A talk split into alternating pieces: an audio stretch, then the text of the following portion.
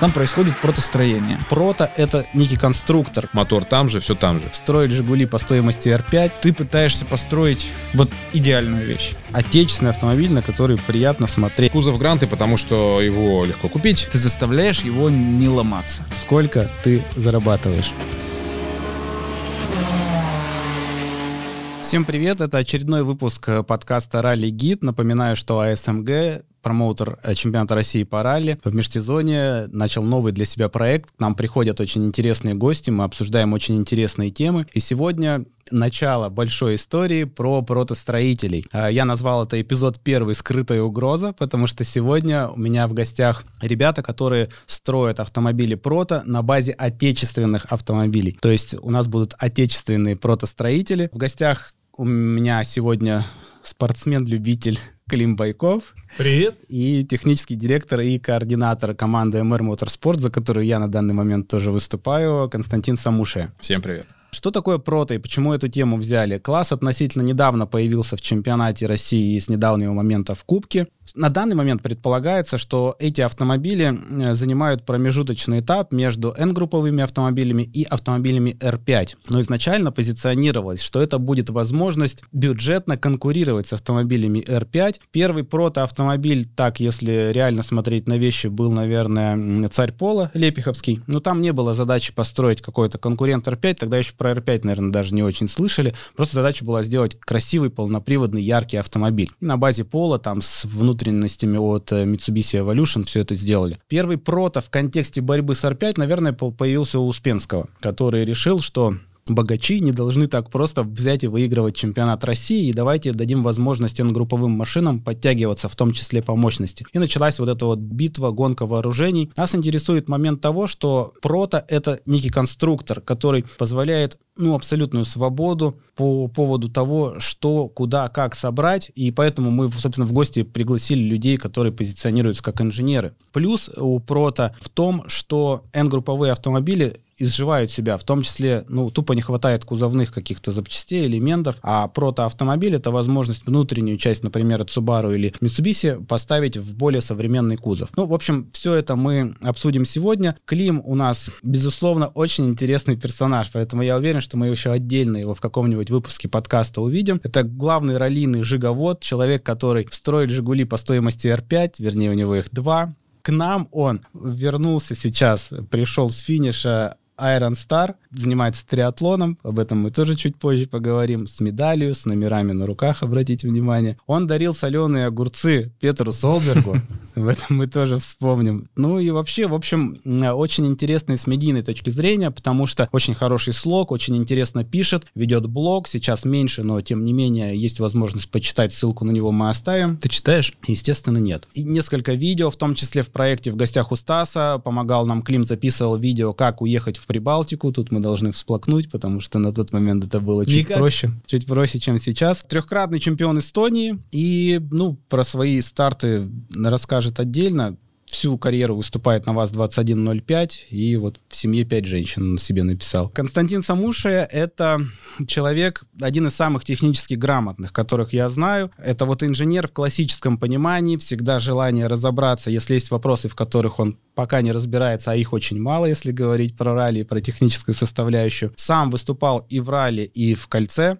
А в ралли выступал в качестве штурмана. Скоро, мы надеемся, поедет в качестве пилота. Активно выступал в кольце, тоже об этом он расскажет. И здорово, что Костя недавно, не так давно, нашел в себе возможности э, снимать видео тоже, потому что нам всегда, болельщикам, не хватает э, изнутри показать процесс. Э, ну, ралли это такая, к сожалению, кроме того, что это не сильно освещаемая дисциплина, она еще закрытая для многих, очень не хватает инсайда. И Костя нашел возможность снимать видео, ссылочку на канал команды мы прикрепим, очень интересно получается, всячески рекомендуем. Ну и самое главное, у меня отдельно отмечено, Костя подсадил меня на чебупели. А теперь на тестах только чебупели. Костя турбину горячую, раскаленную, голыми руками меняет за время 45-минутного сервиса, 30-минутного в Карелии у нас это было. Про то, что когда он появился в автоспорте, тоже расскажет. Я отмечу только, что среди твоих пилотов было очень много именитых ребят. Это и Михайлов Вадим, Сергей Нарышкин, Корсков Дмитрий, Блинков Андрей был, Житков Сергей был у тебя в качестве пилота. Ну и Станислав Травников в том числе. Финальную часть карьеры в качестве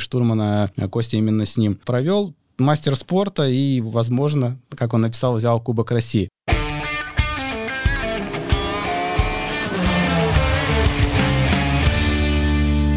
Давайте знакомиться с гостями. Клим, расскажи о себе чуть подробнее, какие-то интересные для зрителей вещи. Естественно, как ты вообще появился в автоспорте, в авторалли, когда это произошло? Сначала, да? Э, я появился в автоспорте в 1999 году, благодаря тому, что э, мои родители внимательно смотрели, что меня интересует. А я слишком хорошо учился в школе, у меня были одни пятерки, и как бы спросить меня особо нечего было. И они смотрели вообще, что, во что я играю. У меня рано появился компьютер. И они такие, опять гоночки, да, там надо мне какой-то диск снова купить. Такие, опять опять.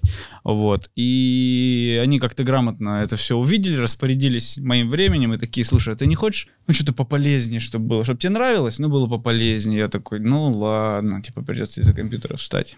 И они отдали меня в картинг, и с тех пор, я не знаю, я включал ли компьютер до того момента, пока не начал работать. И, и все пошло с тех пор, ну, и перерыв, получается, не было. Я, я ездил в картинге с, ну, вот, с 2000 года там по 2005, потом было такое достаточно долгое, бесполезное совершенно увлечение ледовыми трековыми гонками, потому что у нас север, у нас особо там зимой делать нечего, ну, в плане автогонок это так казалось очень здорово, интересно, зрелищно. Я вот этой вот штукой прозанимался несколько лет, наверное, года до 2009 или 2010. Вот, а потом как-то судьба так направила меня, чтобы я совершил великую глупость и начал заниматься автокроссом. Но я почему-то, я не знаю почему. Мы решили строить «Жигули» для автокросса. Но тут же судьба послала великий знак, и перед автокроссом какие-то ближайшие гонки. У нас это на районе там какой-то ралли организовался. Даже не помню, как это все называлось, но то есть мы на этой машине решили проехать вот эту гонку. Давай попробуем, давай. И мы проехали, и так мы не доехали, все сломали. А и так понравилось, так это все зацепило. И вот получается с 2010 года ралли, и вряд ли что-то здесь поменяется. Костя,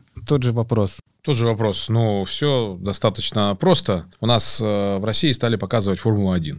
Э, в каком-то очень лохматом году по телевизору. Я еще учился в школе, меня ну, просто вставило так, что было не передать. И потом, ну, ты смотришь, смотришь, смотришь, и сам хочешь чем-то начать заниматься. И буквально я искал в голове эти возможности, что мне сделать, куда пойти, куда податься. У меня отец был автогонщиком, и он, к сожалению, погиб, когда мне было 5 лет на авторалле. Но то место, где он занимался автомобильным спортом, еще вот в эти перестроечные там лихие 90-е осталось каким-то образом живо. Это Алистехническая академия. Я уговорил, договорился, попросил, чтобы моя мать меня отвела туда, потому что она знала этого человека, Эдварда Сюнгринди, чтобы я просто мог приходить туда и что-нибудь делать. Мне было все равно, что делать. Я хотел вот, чтобы вот были машины спортивные, и мне было неважно, какие они будут. Соответственно, я начал свой путь оттуда. Там был на тот момент действующий один экипаж. На ВАЗ-2108 они выступали, Юрий Пухтенко. И с ними я в 15 лет поехал механиком первый раз на ралли. Потом время шло, шло, шло. Как только мне исполнилось 18, я сел в эту машину ВАЗ-2108 с Юрием Пухтенко штурманом. И с тех пор моя штурманская карьера потихонечку пошла в гору. Я попал через какое-то время к Виктору Березовскому, у которого появился молодой начинающий пилот Вадим Михайлов. Мы с ним проехали достаточно много гонок. Потом я попал в команду Балтийского завода. Потом я ездил с Андреем Блинковым. Потом еще часть гонок я проехал с Мироновым. С Мироновым Нету там, да? Есть, Миронов Иван. Иван присутствует. Саныч, точно, я вспоминал отчество. Да, с Мироновым Санычем, вот. И, соответственно, там был и Серега Нарышкин, и Дима Корсков. И даже в один год я ездил с Корсковым какие-то гонки и с Травниковым. Чуть с ума не сошел, честно говоря, потому что штурман такая адаптивная штуковина, да. И нужно было держаться так психологически нормально. Вот. И дальше со Стасом Травником мы ездили, да, все верно, до окончания моей штурманской карьеры, потому что я понял, что либо надо уже переходить к своей собственной команде и руководить ей, либо надо гонять гонки. Я выбрал второе. А в какой момент у тебя мечта о собственной команде появилась? Мечта о собственной команде была у меня давно, и стал я ее реализовывать в тот момент, когда ездил с э, Мироном Михаилом э, Иван Санычем. Ну, то есть вот с самого низа много, мне же много спрашивают, пишут в личку там, как вот в автоспорт, и в том числе спрашивают ребята, которые хотят механиками в спортивной команде попробовать. И, в общем-то, нет ничего невозможного. С самого низа ты начинаешь ковыряться, заниматься, кому-то прибиваешься, и бах, у тебя одна из самых успешных команд в российском ралли. Так сколько лет должно пройти? Для каждого свое.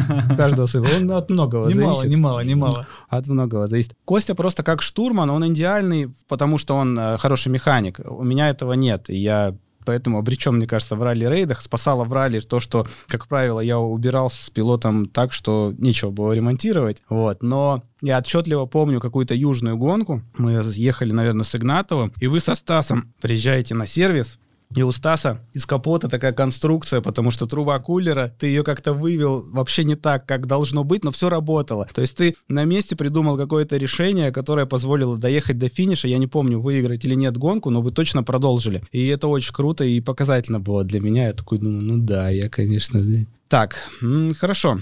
Клим, ты понимаешь, что ты позоришь вообще нас, ты подставляешь всех диванных гонщиков. Профессиональный спортсмен в России, он в лучшем случае дойдет до автомобиля. А профессиональный спортсмен в России это кто? Это вот кто диванный эксперт, тире профессиональный, по его версии, профессиональный э, спортсмен. Мы не ходим дальше вот от автомобиля до сервиса и так далее. Какой триатлон? Ты знаешь, где закончили? Скрипников, Даутов, где? Их нет на раллийных трассах. Ты не по той дорожке пошел. Зачем ты Считаешь, что Зачем темную дорожку выбрал, да? это? Да. Расскажи, очень интересно, что я говорил, что Клим разноплановый, он открыл для себя мот- мотоцикл не так давно и с удовольствием ездит в какие-то дальние поездки. И вот триатлон, э, велосипед с большим удовольствием, интересные старты важные. Расскажи, в какой момент пришло, как ты нашел мотивацию, вообще какие планы по этому? Да, слушай, меня ограничивает в моей жизни не мотивация, а время.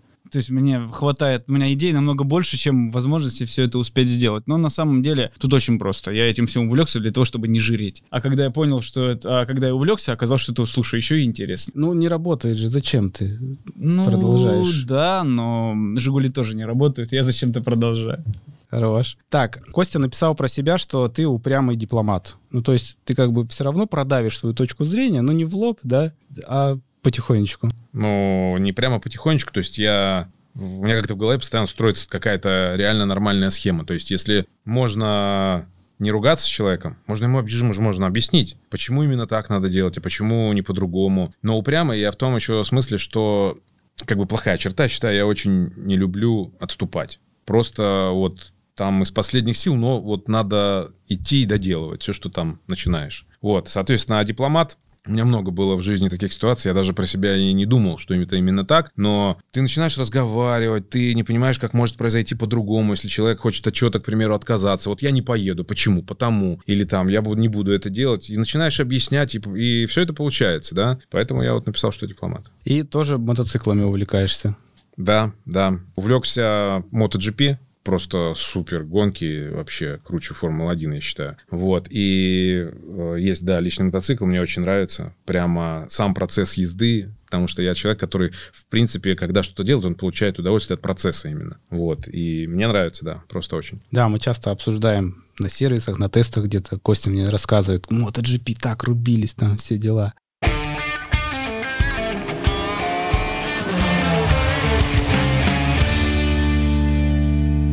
Давайте поговорим о каких-то ваших самых ярких впечатлениях, связанных с автоспортом, э, с карьерой, с выступлениями. Ну, знаешь, тут все, э, все мои яркие впечатления, они совершенно не раз- ну, неотделимы от «Жигулей». Ты сам говорил, что, ну, как бы уже, я не знаю, я не я без «Жигулей», они, наверное, без меня. И все-таки все это было связано с зарубежными выездами, и чем дальше, тем вот эти впечатления ярче. При том, что они для меня, ну, вот впечатления, там, не знаю, от трассы, от борьбы, они всегда, даже всегда, наверное, были не то чтобы вторичные, но вот где-то рядом они. Но первое — это эмоциональное впечатление от процесса. Потому что когда мы приезжаем в Германию, и тогда торпятые, ну не то чтобы только появились, но их было мало. И ты понимаешь, что вот э, в сервис-парке их несколько, и там ну, никого они особо не интересуют. Я забыл, как какие-то норвежцы приехали, еще там кто-то. Вот. А ты понимаешь, что ты не, не можешь ответить на все вопросы всех людей, которые пришли тебя спрашивать про, про Жигули, вообще про тебя. Ты как? Ты, ты действительно сюда приехал? Или это... Или, может, вы просто здесь живете? То есть это, может, какая-то... Ну, просто так вышло. Вот. И э, у меня вот э, с этим связано самое яркое. Потому что чем дальше уезжаешь, тем интереснее становится. И в Швецию, когда мы ездили, тоже сложно это забыть, когда организаторы тебя ждут, когда тебя встречают, когда, когда ты как-то вот, не знаю, хранят тебя. даже независимо от того, получается у тебя там выступить, не получается, но у нас всегда получалось, но вот эмоциональная составляющая вот этих выездов, она для меня как-то запредельная, я никогда не забуду и постараюсь еще ну, делать больше, куда-то ездить дальше. Так что вот для меня вот скорее, для меня это дальние выезды.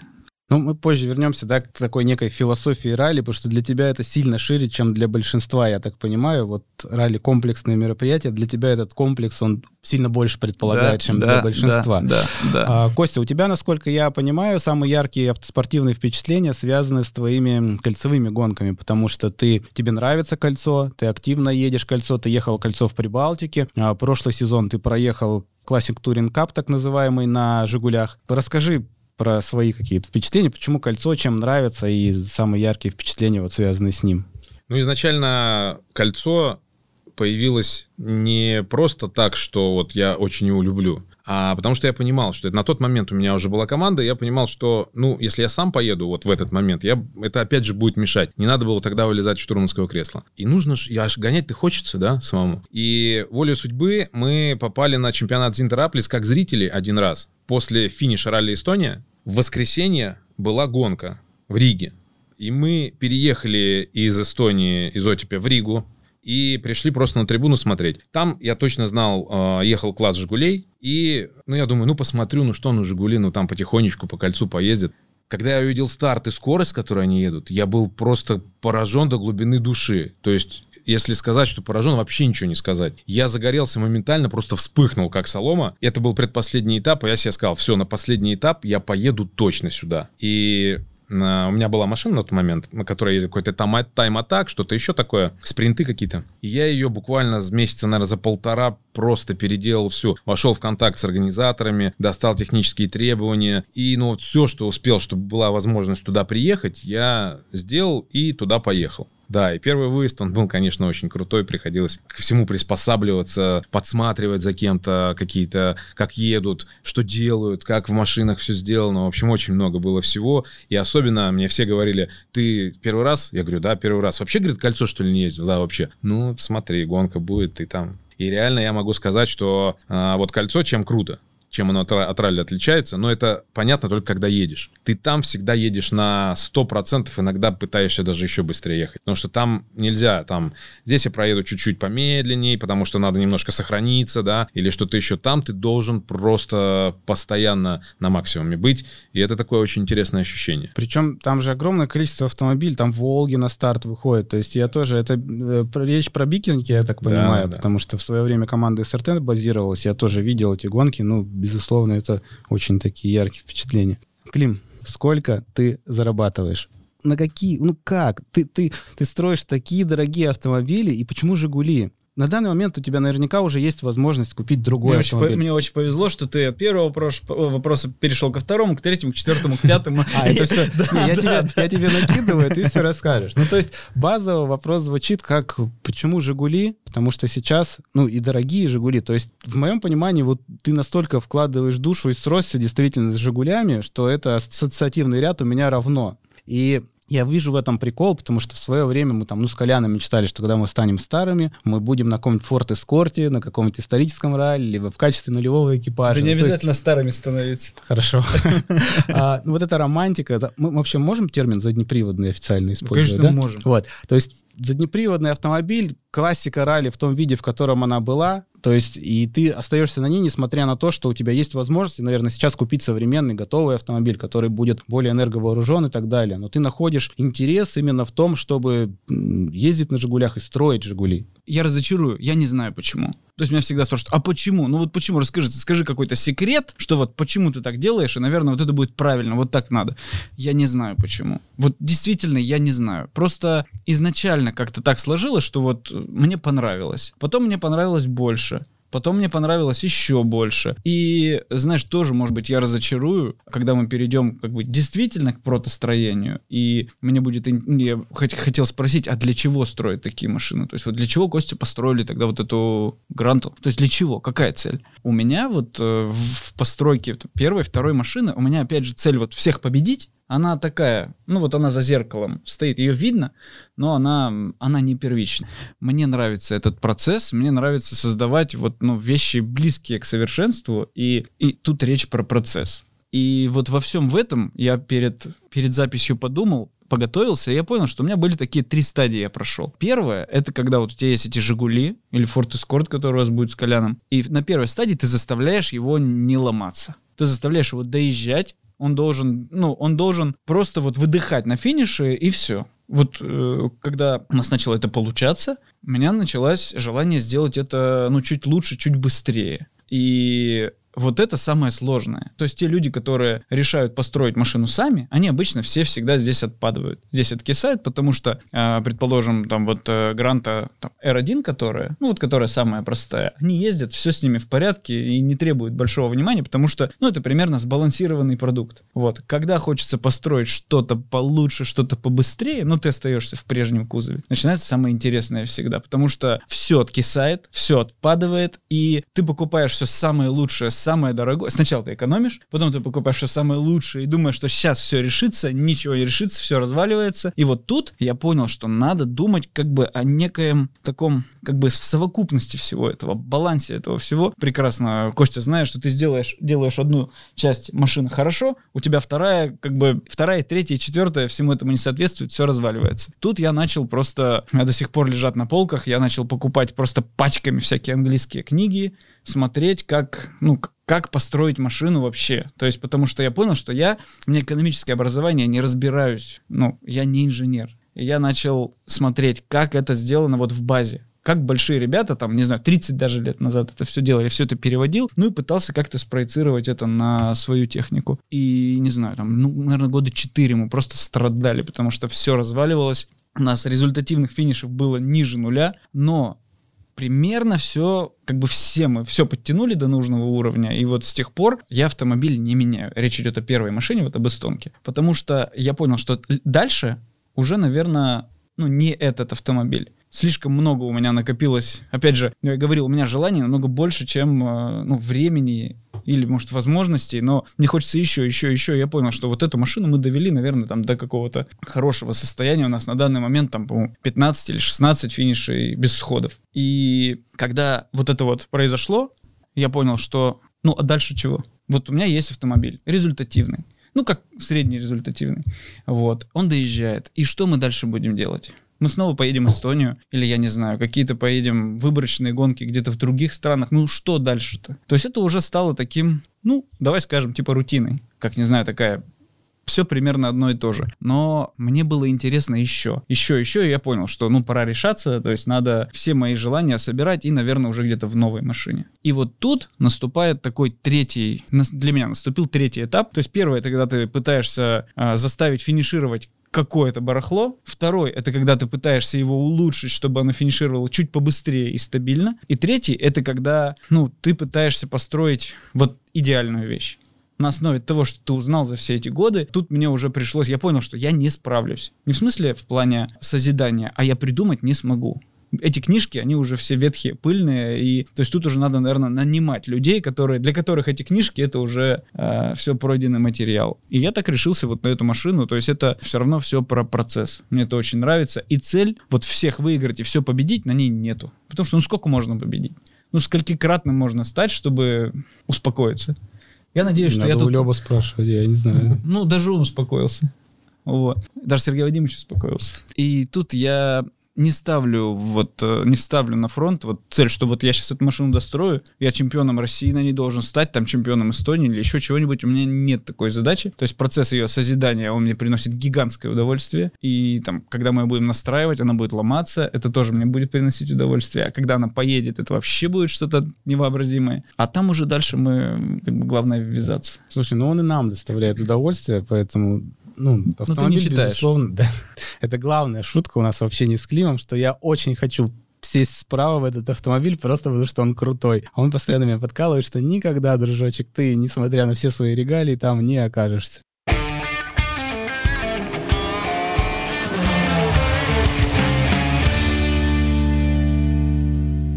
Костя, Прото в команде MR Motorsport э, создали первое. Прото построили на базе отечественного автомобиля. Называется он неофициально Преда Гранта у нас, да, потому Всё что верно. э, Пред — это неофициальное название Паши, название Паши.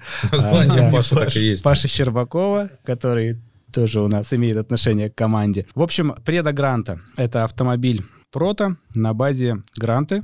Как появилась идея, почему решили за кузов именно взять за основу э, Гранту, и как вообще развивался процесс постройки? Все очень просто. Значит, кузов гранты, потому что его легко купить, найти.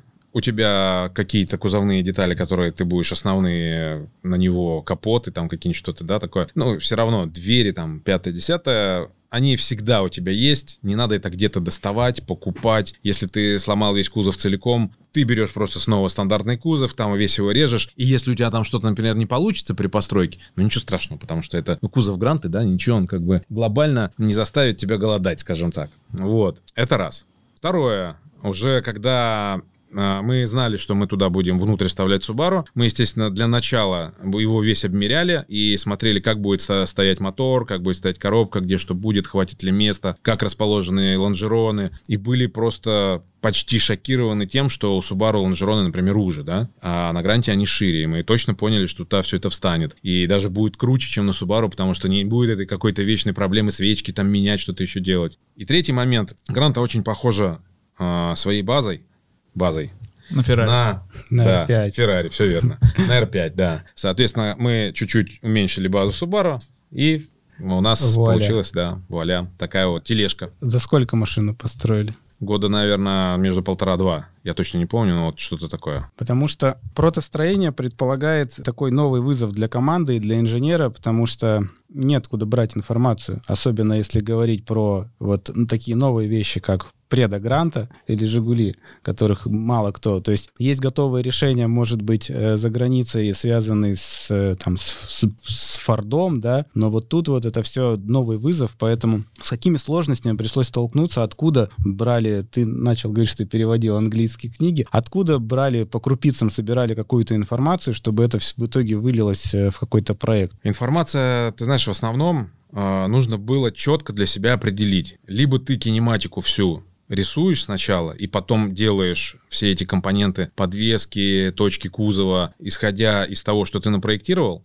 либо ты берешь Subaru, делаешь кондуктор по машине, который учитывает все точки крепления подвески, трансмиссии, подрамников и всего, да, всего основного. Но ты должен умудриться сделать такой кондуктор, который ты можешь укоротить и подвести под кузов Гранта. Что Мне мы, кажется, со слова сделали. укоротить R5 начинает резко выигрывать. Вот. э, Соответственно, R5 она выигрывает, конечно, в скорости, но сильно проигрывает в другом компоненте вот этой предогранте. Очень сильно, просто кардинально. Бабосики. Бабосики. Причем это порядки денег. Это не проценты даже. Вот. И все. И ты потом все это собираешь. И ты не наступаешь на такие грабли, как у тебя где-то не такие рычаги, не такие плечи, привода выпадают, что-то еще. Ничего не выпадает. У тебя все точки основные стоят именно там, где надо. Подрамники в тех же местах, коробка относительно подрамника там же, мотор там же, все там же. Вот. Ну, а, конечно же, такие вещи, как система охлаждения, воздуха, воды и всего остального, это нужно было спроектировать просто с листа. Но на самом деле, когда у тебя много опыта в автоспорте, и ты много чего видел, много чего делал, это, ну, не столько большая проблема, Нужно просто не забыть учитывать, э, что у тебя будет не только радиатор, у тебя будет еще интеркулер, и все эти патрубки, и все это надо разместить, да? А не просто работать сначала над одной вещью, а потом, ё-моё, а куда же я дену воздух? Воздух сделал, куда же я, блин, проводку дену, да? Вот такого быть не должно, ты должен в комплексе все это продумывать. Ну и в итоге у нас появляется отечественный автомобиль, на который приятно смотреть глазу, который привлекает внимание зрителей, а нам это с точки зрения продвижения дисциплины, в общем-то, тоже здорово. У тебя, да, какие Хотел сказать, что здорово, когда есть такой простой путь, когда ты, у тебя есть образец, который ты натягиваешь свою... И Стоит, такой, который по соседству в боксе. Да, да, и все раз. Понятно, что это непростой путь, но у нас, к сожалению, ничего подобного нет, невозможно и не получилось. И, в принципе, я про это и говорю, когда я уперся в дефицит даже не знаний, а каких-то базовых наборов. Нету ничего про Жигули, нету, это невозможно. То есть то, что мы делали, это просто все было пальцем в небо, и до сих пор пальцем в небо. То есть все, о чем Костя говорил, нам пришлось делать, все это проектирование, это, конечно, очень интересно, но слишком велик шанс э, ошибиться. Я еще хотел сказать вот по поводу, по поводу дефицита знаний, что если вот разобраться как бы в понятии протостроения, вся раллийная техника, на которой мы ездим, это все равно продукт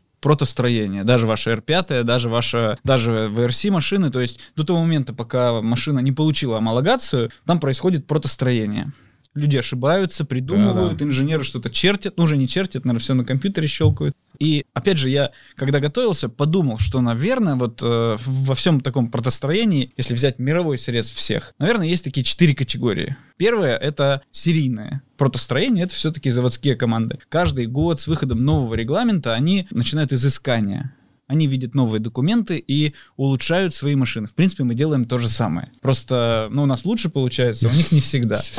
Вот. Просто у них огромный объем знаний, и у них есть то, совершенно точное понимание, что они хотят. К чему они хотят прийти, вот, либо в этом узле, либо в этом узле, либо в комплексе, то есть что надо, к чему надо прийти с учетом тех требований. Вот. Вторая группа изыскателей, мне кажется, это ребята, которые коммерсанты. То есть в классе в каком-то появляется, появляется как бы, ну, дефицит рынка, появляется ниша. И люди понимают, что вот есть классическая ситуация, есть R5, есть уже увядающая эволюция, и в середине ничего нету. То есть они пытаются произвести тиражируемый продукт. Не как мы построили по одной машине и вот, ну, что-то с ним будем делать. То есть этот продукт должен занять какую-то нишу, он должен продаваться, он не может быть плохой. Потому что если он будет плохой, то продаваться он не будет. И э, вот это такая вторая группа. Мне кажется, это начиная там, э, начиная с Сорики и заканчивая, не знаю, Крамером, наверное. То есть, когда люди решили построить несколько «Жигулей», это значит, что они решили тиражировать что-то во имя наполнения какого-то класса, там, зарабатывать на этом, не зарабатывать, не знаю. Ну, то есть это как Nations. Построил одну, построил его два, построил еще, еще, еще, еще. Ну, это здорово. Вот. Мне кажется, третье, это, наверное, вот как Костя, как, ну, как MR Motorsport, как э, Академия. То есть это такие так скажем, ну типа гости-туристы в этом деле. Когда ребята собрали э, информацию, построили одну машину и все. И успокоились. Ну, то есть у вас уже... Да, мы ну, смогли. И, этой же машины у вас больше нет, правильно? Этой же машины ты имеешь в виду в команде или да. мы ну, то есть она уже не, не с вами? Она уже, ну, во-первых, она не с нами, да, и во-вторых, такую конструкцию вторую мы уже делать не будем. Вы уже делать не будете, вот. Я подумал об этом и понял, что статистика слишком велика. Слишком, ну, много очень ребят построили какой-то прото, неважно там, полный привод, не полный, построили какой-то прото, что-то с ней поделали, и в итоге, ну, она куда-то уходит на свободный рынок, не достигнув тех тех показателей, которые вот от нее ждали. То есть задача в постройке спортивного прота — это дешево обогнать R5, так? По сути, так и есть. Изначально, да. Вот. Приблизиться, никто, да, или Никто обогнать. дешево не обогнал R5. Никто. На Потому свете. что нельзя быть умнее инженеров из Чехии, которые об годами этом, работают. Об этом и речь. Я подумал так, что э, у них огромный объем данных, они точно знают, что хотят. И мне кажется, что команда, которая перейдет, вот, то есть это, знаете, тот случай, когда вот ты сделал 98%, двух не хватило. Та команда, которая соберет это все, построит вторую машину, вот на основе того, что не получилось, она будет лучше. Бесспорно. Я уверен, что новая предогранта 2.0, она будет лучше, если вы за нее возьметесь. Она, может быть, не будет такая быстрая, как R5, может быть, никогда не будет, но она будет намного ближе, то есть она будет на порядок или на два быстрее первой. Точно. Конечно. И, то есть, вот те, кто ну, вот перешагнули эту неудачу, а получается, что неудачи, ну, примерно у всех потому что никто не обогнал, никто, вот это, никто не построил такую машину, что она, смотрите, она стоит в три раза дешевле, а вот там мы проиграли десяточку. Вот. А как бы четвертое, самое последнее, это мы. То есть это те, кого как бы уже, когда человека от машины не отделишь, и непонятно вообще, зачем это все происходит. Вот и все.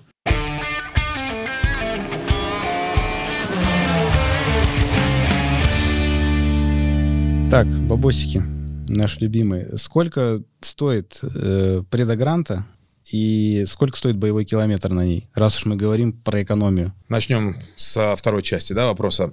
Боевой километр, грубо говоря, стоит ориентировочно как в группе N. Точка. Группе N, она... За эти деньги ты получаешь... Но за эти деньги ты получаешь однозначно более быструю машину. Однозначно. Фотки лучше выходят. И фотки, и даже ездить на ней получается быстрее, меньше при этом э, затрачивая, не знаю, там, всего чего угодно. Значит, Естественно, как и каждый прото, прото, Клим правильно сказал, это конструктор, да. В этом конструкторе ты можешь применять ну, любые практически. В чем еще прикол прото, да? Ты не как на R5. Не связано homologация. Ты не связан ничем вообще. У тебя там закончились деньги, ты вынул секвентальную коробку поставил кулачковую, такую же вот, как на нашей предгранте. Вообще закончились, ты поставил синхронизированную, но ты все равно поедешь. И все равно ты потеряешь немного в скорости, да? Ты можешь использовать, хочешь такие тормоза, хочешь другие, хочешь такие диски, хочешь другие. Вообще, что хочешь. Электронику любую. Там, программное обеспечение, турбина какая хочешь, да? И все это между собой связано только либо деньгами, либо здравым смыслом. Соответственно, целиком машина может стоить, начиная, не знаю, там, от 10 миллионов, заканчивая 20. Ничего не ограничивает эту цифру. Эту цифру ограничивают только те компоненты, которые у тебя в ней стоят. Вот и все. Сколько жига стоит? Которая царь жига, которая... Слушай, ну, если взять, собрать все железо в одном месте, и, не знаю, может, 7 стоит. Угу.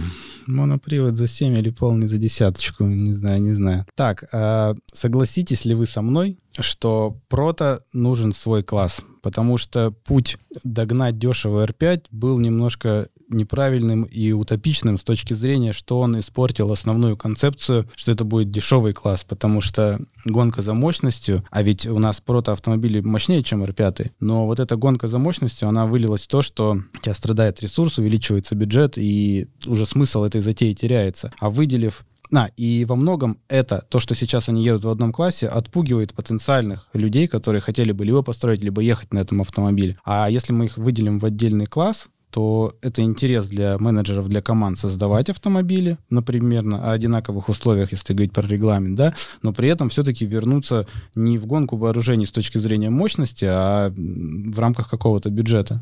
Э, абсолютно работать. точно, абсолютно точно нужен нужен класс, потому что мало того, все вот эти вопросы, которые ты перечислил, да, а, сюда же включаются еще вопросы, что ну реально же нету переходной ступени с какого-то монопривода на полный привод. Все умирающие уже откровенно Mitsubishi и Subaru, там старинные, да, но это уже все. То есть надо просто поставить их, сказать, ребята, спасибо вам, было круто, и переходить к чему-то другому. И поэтому нужен переход. Либо человек остановится на этом прото, потому что это будет, ну, реально дешевле, да, либо он ну, дальше перейдет в R5.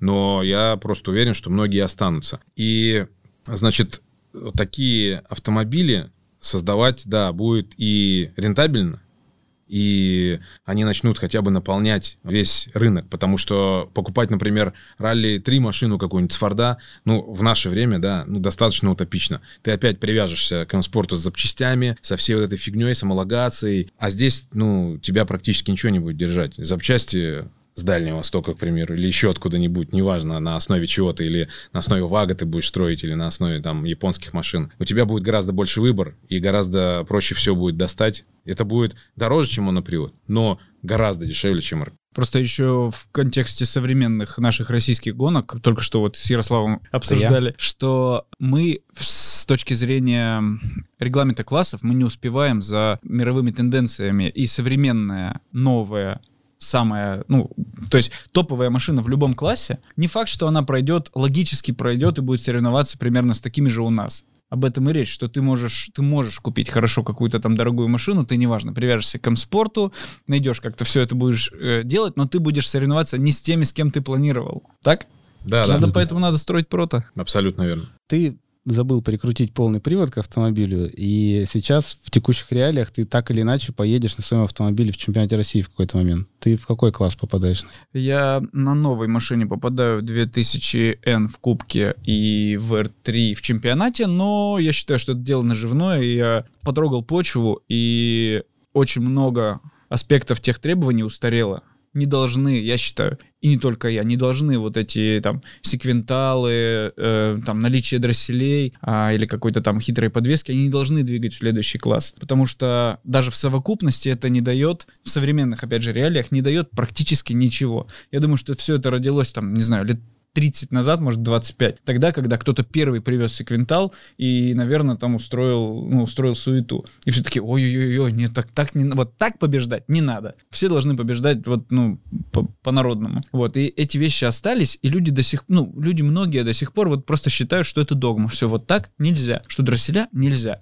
Сейчас есть такие ресиверы, которые не уступают характеристикам, характеристике мощности момента дросселям. Просто зачем это все? И я просто в ближайшее время время подготовлю письмо, я надеюсь на его результативное решение. Просто, да, в принципе, все это работает, но и мне кажется, что в основе этого просто вот самая простая логика. В части монопривода вот эти ограничения, они давно устарели.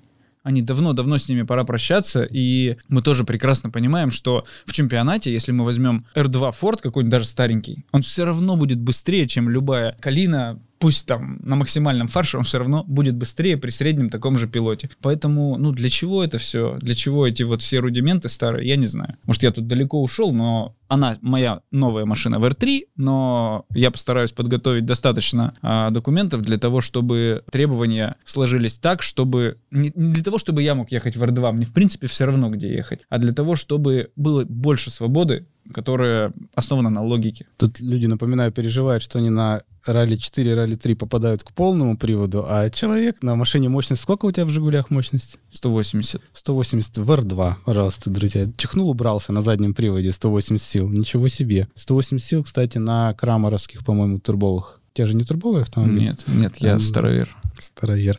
Атмосфера наша все. Конечно. Да ты просто не пробовал.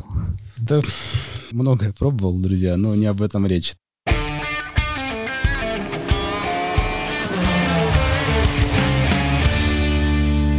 Костя, ты инженер все-таки, поэтому и инженер, и пилот.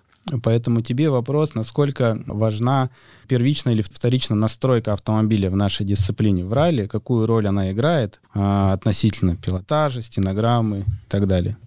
Ну, она, безусловно, важна. Безусловно. Все парятся с настройками всегда, и это на ближайшее будущее удел всех, начиная от заводов, заканчивая любыми там самыми маленькими классами, в которых хоть что-нибудь настраивается. Потому что разница между ненастроенной машиной и настроенной, она там секунды с одного километра была. Не знаю, 3-5 секунд реально можно терять. У тебя, например, стоят чрезмерно жесткие пружины, и ты вот пытаешься на этом ездить, ты, во-первых, тебе страшно, во-вторых, от этого теряешь, во-вторых, машина на дороге не стоит, да, она не сбалансирована, что-то еще. И так касаемо всех узлов любой машины. Передний привод, задний привод, полный привод любого кузова. Поэтому у вас настройки, они очень-очень важны. Ну, настроена очень. машина, понятно, что лучше, чем не настроенная. Но, грубо говоря, кто будет быстрее? Э, быстрый пилот на ненастроенной машине или средний пилот на настроенный, на которой ну, оптимально настроенную берем. Грубо, грубо, совсем. Я думаю, они будут равны. Быстрый на ненастроенной и средний на прямо вот настроенной нормальной машине. Кость, скажи, а вот с предогрантой вы когда поехали на тесты, вы сразу нашли какие-то значения, то есть в которых надо работать? То есть границы значений, настроек, в которых надо работать? Потому что мне кажется, что вот в протостроении, в таком, в любительском протостроении, которым мы занимаемся, мне кажется, что это самый важный момент. Потому что когда речь идет о больших командах, они улучшают, э, ну то есть уже настолько наука, мне кажется, все знает, что они улучшают вот какие-то доли, миллиметры и за них борются. А в любительском протостроении можно ошибиться на метр и не понять, что ты ошибся на метр, и пытаться там что-то делать, а там ничего не надо делать. Так вот, сразу ли вы нашли вот какие-то ну, вот референтные диапазоны? Ну, вот я тебе, да, отвечу немножко даже с небольшим предисловием заводские, даже заводские команды, такие как Шкода, Volkswagen, неважно, Ford, они все равно испытывают машину в железе, которая спроектирована на компьютере, на котором вроде бы как все можно посмотреть, больше года новую машину. Они катают, катают и катают на разных типах покрытий с разными гонщиками, со всеми, естественно. Это половина ответа на твой вопрос. Конечно же, нужно а, не то, что все знать, а нужно еще это все пробовать. Безусловно. И мы, конечно же, не сразу нашли. То есть были, было, было понимание, например, какие пружины должны на ней стоять. И когда мы их поставили, поехали на первые тесты, они были чрезмерно реально жесткие. Мы очень сильно удивились, потому что машина получилась ну, определенного веса, да, и мы думали, нам этого будет хватать в плане э, усилий пружины. Оказалось, нужно ставить гораздо мягче. Но Хорошо, что у нас они были. Хорошо, что заранее предусмотрели, например, несколько прутков-стабилизаторов, что предусмотрели возможность их замены, конструкцию такую, которую можно там снял, поставил. И можно было, ну, достаточно быстро. Хотя я очень сам лично хотел, чтобы эту машину катали достаточно быстрые ребята и катали много, да. Но на это понятно, что нужен бюджет, и там ты не ограничишься одним, вторым, третьим мотором, да, потому что вот если бы по-правильному выкатать эту машину, там, ладно, не будем год, ну хотя бы полгода, но интенсивно, и вот поискать, порыться, все. Ее можно было бы сейчас сделать еще быстрее, чем она сейчас есть. И мы про это и говорили, что если на это потратить хотя бы хоть вот ну, на десятую долю соизмеримо Да, с теми, да. кто этим занимается на профессиональном уровне, эти машины будут получаться. Они будут Да, да, не то чтобы быстрее, они верно. будут стабильнее, они лучше будут работать. Просто приятно вот слушать инженера, хорошего, настоящего, который сказал, что вот мы рассчитывали на это, получилось чуть-чуть другое. Ну, потому что Я- тест-пилот там был так себе, прямо скажем. Я, видишь, не знаю. Вот. Я просто один раз устал уже мучиться жигулевскими рычагами, и все, вот решился, все, мы варим свои. Я купил трубу, купил лист, мы все это сделали, сварили, я все поставил. Стало хуже в тысячу раз. Они стали очень крепкие, но машина просто, она и так плохая. Она стала невыносимая. И, представляешь, э, мы так ехали, не знаю, наверное, ну, летний сезон весь. То есть я не знал, что надо с этим делать. И как раз, э, когда мы записывали в гостях у Стаса про Прибалтику, мы с ним разговариваем по телефону, он говорит, слушай, я смотрел видео какой-то с гонки там с литовской. Чуть у тебя такие пружины спереди мягкие? Она у тебя все время так вот лежит, все. Я говорю, Станислав Александрович, я говорю, Станислав Александрович, Спасибо, я пошел. И вот, и мне Стас позвонил, сказал, что у тебя пружины спереди мягкие. Я пошел, понял, да, правда, действительно очень мягкие, поменял, и как бы стало получше. И поэтому вот это вот э, непопадание даже в какой-то, ну вот в адекватный, в адекватные диапазоны во всем, оно вот это вот идет протостроитель, а у него в рюкзаке вот это вот непопадание, он всегда его с собой несет, потому что вот это постоянно, это регулярно. Ты думаешь, что сделал получше, а то есть после того, как ты сделал получше, нужно еще очень много вещей вокруг адаптировать к этому ко всему, чтобы хоть, хоть что-то на что-то реагировало. Ну, у тебя есть телефон Стаса, телефон Кости запишешь. Костя тоже, он по взгляду уже... Мы с Изольдой, когда делали тесты совместные, Костя подошел, посмотрел на машину, сказал то-то, то-то, то-то, и там сразу все получше поехало. Мы тоже ветер опять не обогнали. Изольда? А, я понял.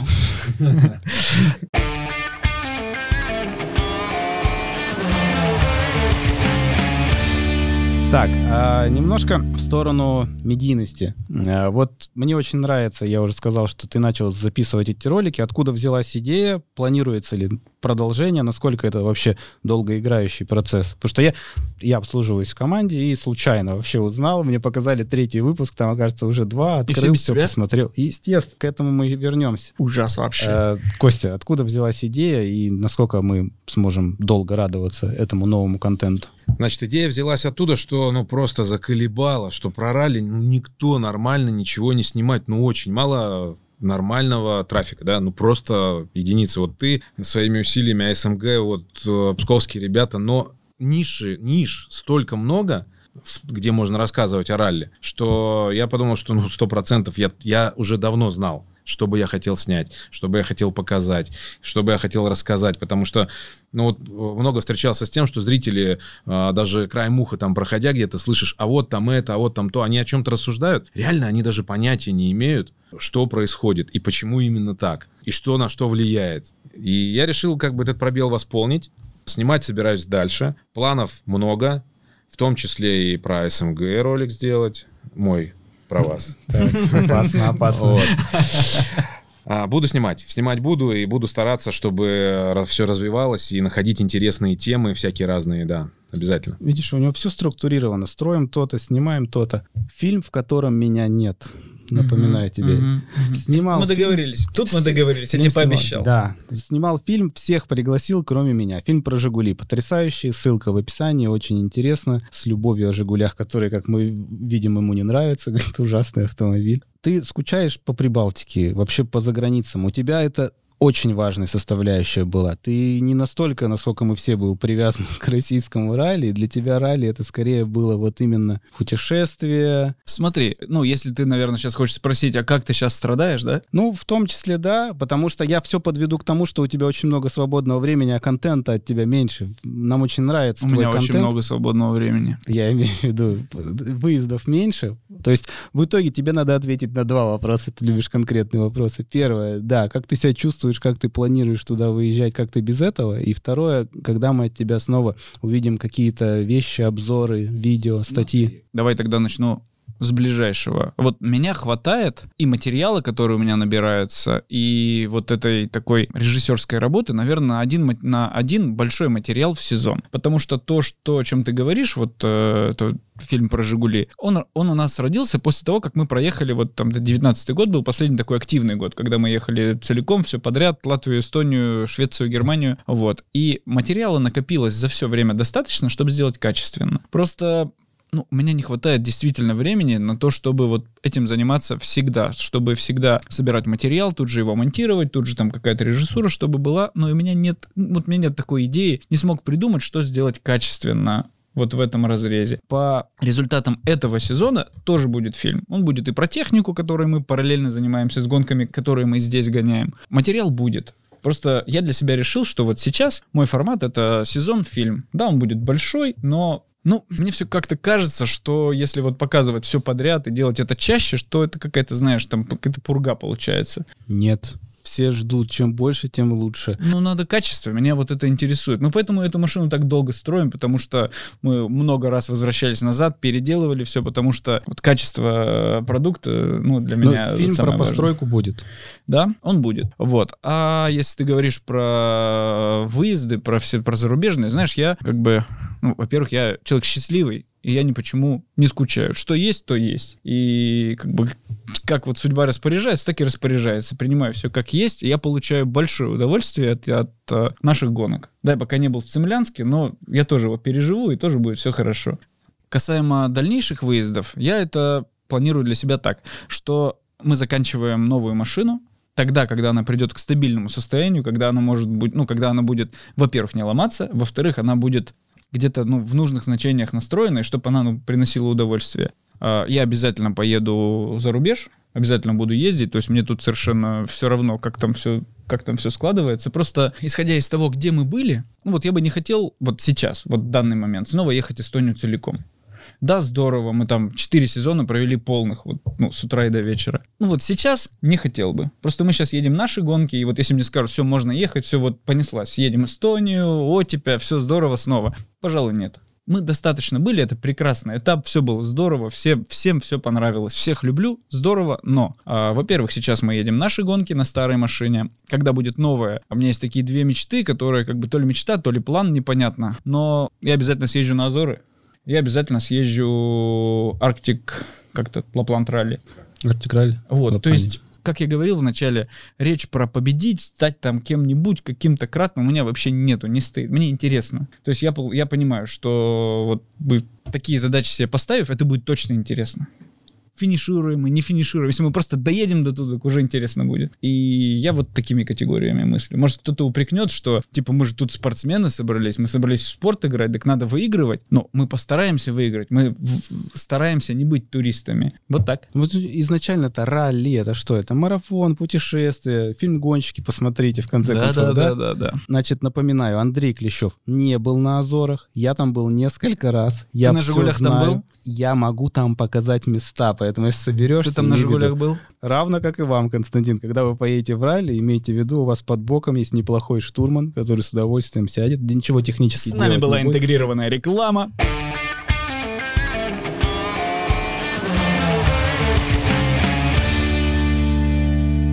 Костя, расскажи, пожалуйста, вот э, если есть у тебя возможность, ну, она у нас есть, э, озвучить какие-то пожелания, что ты хочешь, что тебе кажется нужным поменять в ближайшее время в регламенте, либо, в принципе, в российском ралли, в организации российского ралли, чтобы улучшить дисциплину, открыть ее для большего количества зрителей, спортсменов? А, значит, э, для спортсменов абсолютно верно сказал Клим, что некие пережитки прошлого нам нужно из технического регламента убрать. Там много не надо. Не надо все глобально переделывать. Нужно определенные вещи разрешить, и всем будет жить проще. Прошу прощения, я тут перебью. Мне кажется, что тут надо а, саму, как это называется, то есть саму вот суть изменить, потому что наш регламент, он такой запретительный носит характер. У нас написано, что все, что не описано, то запрещено. А надо все, что... Я считаю так. Разрешить. Да, я считаю, что это намного ну, проще, лучше. То есть если человек что-то придумал а, неописанное, то это может, должно быть разрешено. Это работа для специального комитета, это работа для специальных инженеров. Подумать об этом обо всем и запретить опасное или выходящее там из э, рамков э, класса. Запретить что-то, а все остальное должно быть разрешено. Ты придумывай все, что ты хочешь. Но что либо влияет на безопасность, либо что явное Ну да, да. преимущество Что дает. явное преимущество Да, или там да. дико больших денег стоит. Но там в нашем- сплавы, там что-нибудь еще, ну, условно. Там. Ну, я думаю, что это все про безопасность, потому что Ну да. все сплавы это все, это все безопасность, все эти магнии, титаны. Вот. Но глобально в мире нету сейчас такой вот сумасшедшей таблетки технической, которая даст в моноприводе или в полном приводе, которая тебе даст какое-то вопиющее преимущество, и предогранта полетел и выиграла всех. Или Жигули. Нет такой ведь таблетки, правильно? Все равно нет, все равно придется балансировать на цена, качество, доступность, возможность там сервис делать и запчасти брать, конечно. То есть, если вы ее Конечно. построили настолько совершенной, что она догоняет R5, она будет дорогой. Давайте так. Ну да, она будет стоить как, Как наверное, R5. подороже, чем R5. R5. Вот, да. вот, об этом и речь. То есть я считаю, простите, что я перебил, вопрос был Костя, но а, тут сама суть, я считаю, должна быть другая. Не все, что мы забыли описать, запрещено, а мы забыли все описать. А зато много описали того, что уже рудименты давно устарело. А надо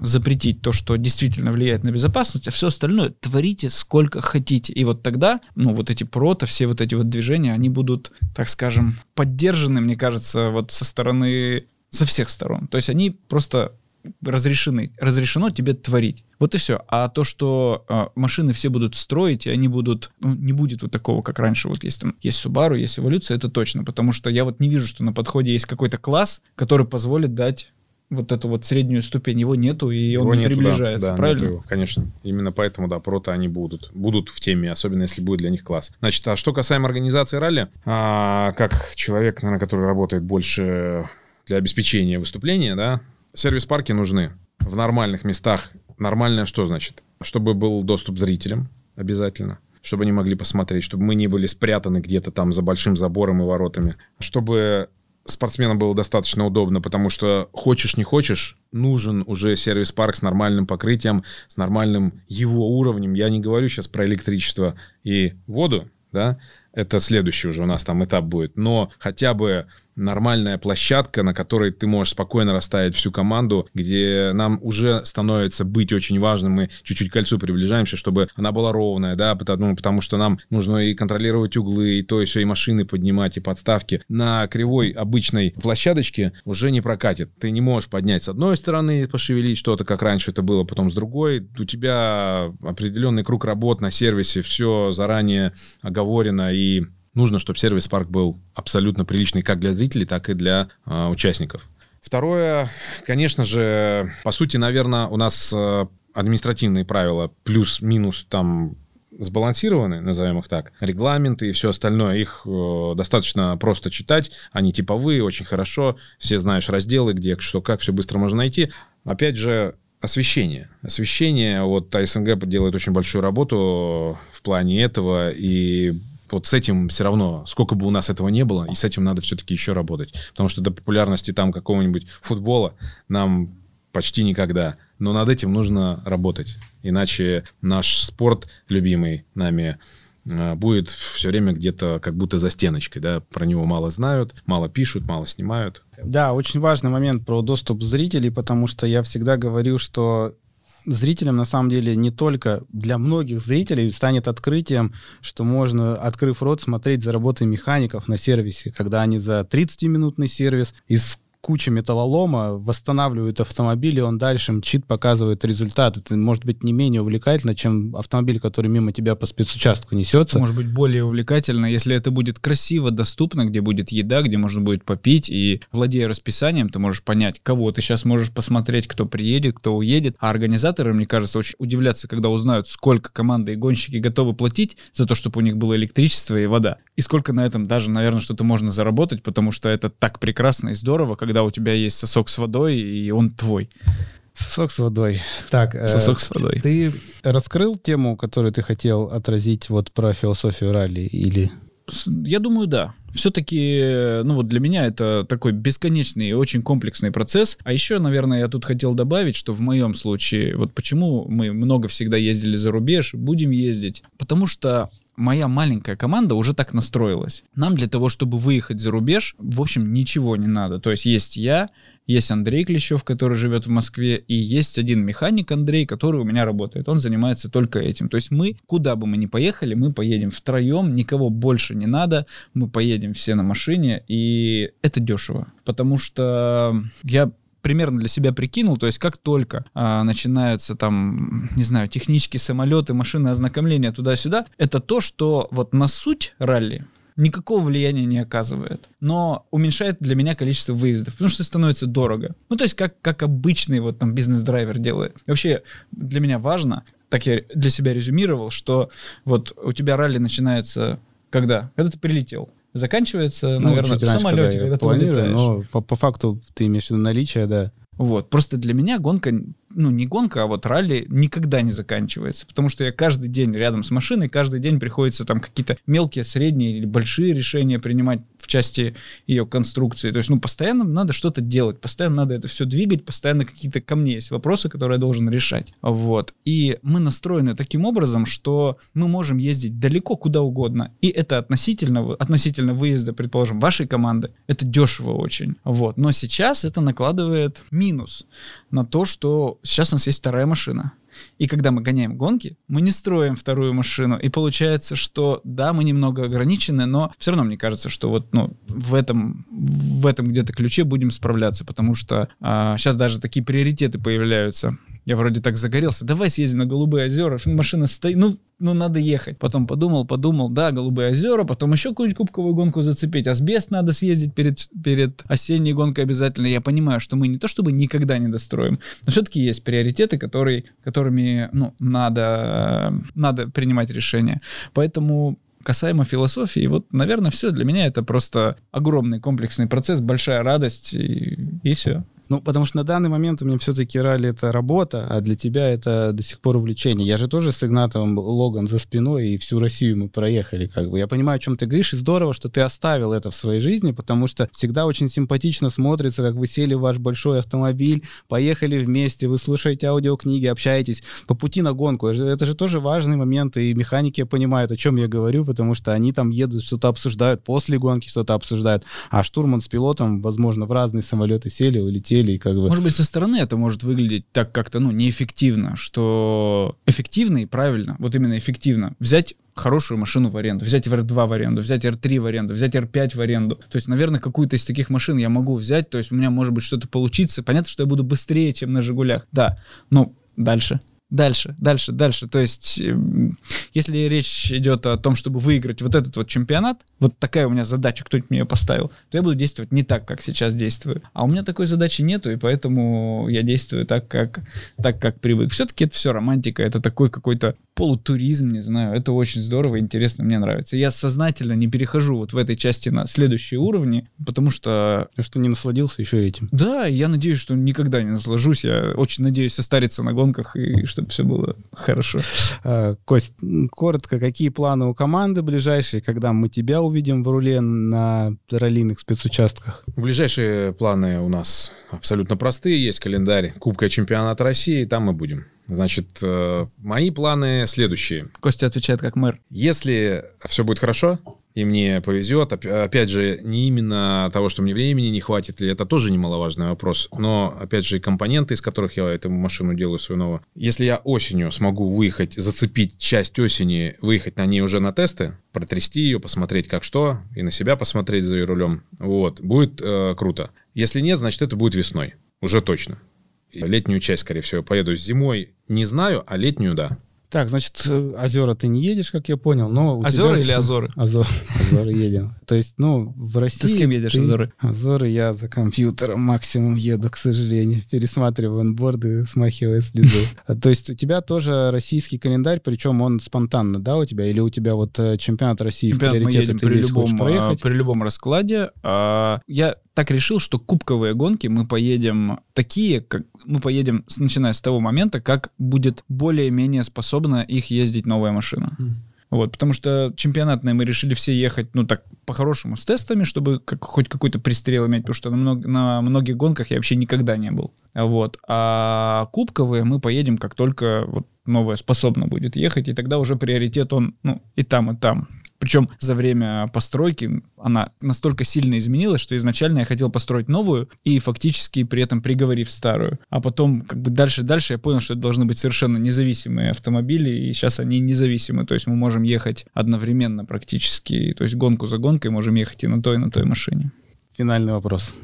Оказавшись перед Успенским, что ты ему скажешь? Это сложный вопрос. Я вообще никогда к нему почему-то не относился так, как многие, оказавшись перед Успенским. Что можно сказать? Он чем-то сейчас занят вообще в раллийной нашей сфере? Это отлично и очень показательно, если ты так спросишь. Ты знаешь, кто такой Сергей Вадимович? Да. Есть Единорос- мысли? Да. Может, еще разок? Тоже достойно, достойно. Ребят, большое спасибо, что нашли время прийти. Нам очень это важно. И было здорово, было интересно. Зрителям напоминаю, что это был подкаст «Ралли Гид» от АСМГ. Обязательно подпишитесь, нажмите все колокольчики, посмотрите сами и покажите это другим знакомым, потому что мы пытаемся развивать дисциплину, делаем это для вас. И большое спасибо, что были с нами. Пока. Всем пока.